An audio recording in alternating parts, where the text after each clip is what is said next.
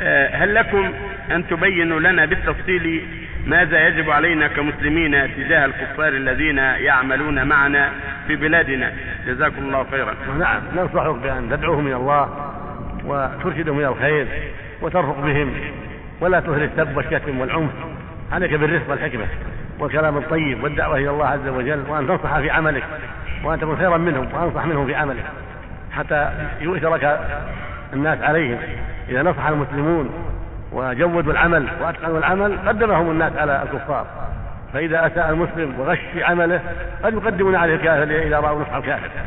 فعلى المسلم أن ينصح في عمله وأن يكون غشاشا ولا خائنا ويجتهد في العمل حتى يؤثره المسلمون على أعداء الله الذين يستخدمون للعمل وإذا كنت معهم فانصح لهم وادعوهم إلى الله ووجههم إلى الخير وتعاون معهم في الخير لا في الشر.